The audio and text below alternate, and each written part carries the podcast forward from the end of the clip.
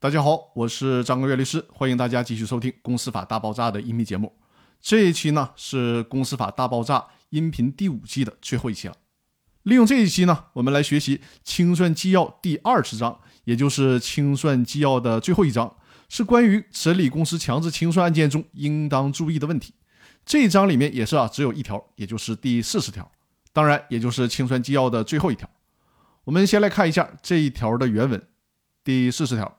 鉴于此类案件属于新类型案件，且涉及的法律关系复杂，利益主体众多，人民法院在审理难度大、涉及面广。牵涉社会稳定的重大疑难清算案件时，要在严格依法的前提下，仅仅依靠党委领导和政府支持，充分发挥地方政府建立的各项机制，有效做好维护社会稳定的工作。同时，对于审判实践中发现的新情况、新问题，要及时逐级上报。上级人民法院要加强对此类案件的监督指导，注重深入调查研究，及时总结审判经验。确保依法妥善审理好此类案件。这最后一条是关于当前形势下司法权介入公司强制清算案件功能定位的规定。咱们先来回顾一下强制清算的历史背景。在公司法二零零五年修订以前呢，公司清算是由公司的主管部门负责，外商投资企业呢，则是由外资管理部门负责清算。也就是说呢，由行政机关来负责清算。二零零五年公司法修订之后。这项工作应该由承担司法职能的人民法院负责，行政机关退出了公司清算领域。但是呢，强制清算工作依然需要在一些方面由政府给予支持和配合，包括以下几个方面：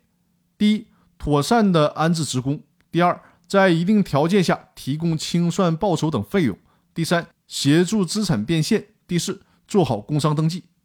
大家还记得吗？清算纪要在第一条其实已经对宏观的问题做出了规定，那为什么在最后这一条又回到了宏观的问题呢？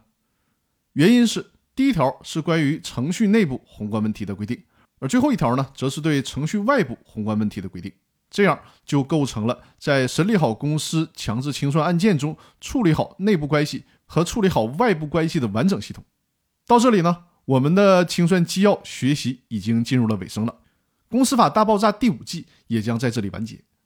在公司法大爆炸第五季里面，我们一起学习的是公司法司法解释二，以及关于审理公司强制清算案件工作座谈会议纪要的内容，都是围绕着公司应该如何解散以及清算的问题。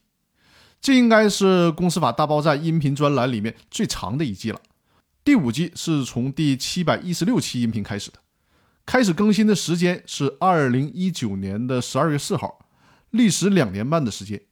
从时间上看，几乎是伴随着新冠疫情开始的。那么今天第五季的音频结束了，希望也是疫情的终结。两年半的时间里，这个世界被改变了太多，但我由衷希望你我都没有变。我由衷希望我们依然能够坚持我们的坚持。那回到公司法的话题，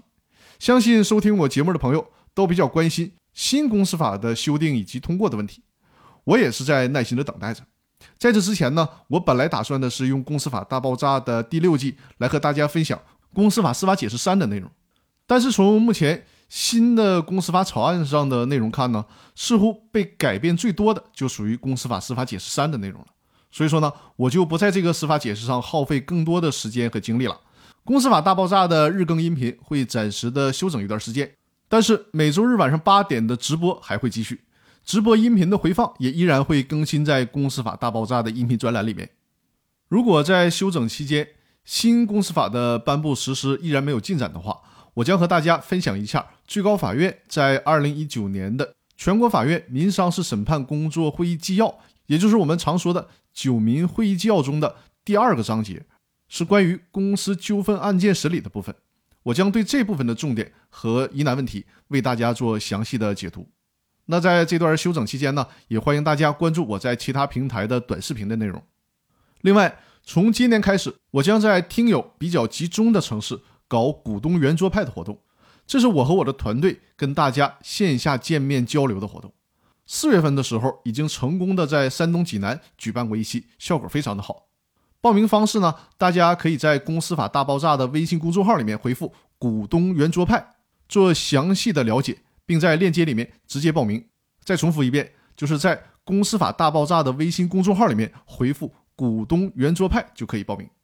那期待我们能够有线下见面交流的机会。那好，《公司法大爆炸》第五季就到这里了，感谢每一位听友的支持，衷心的谢谢大家。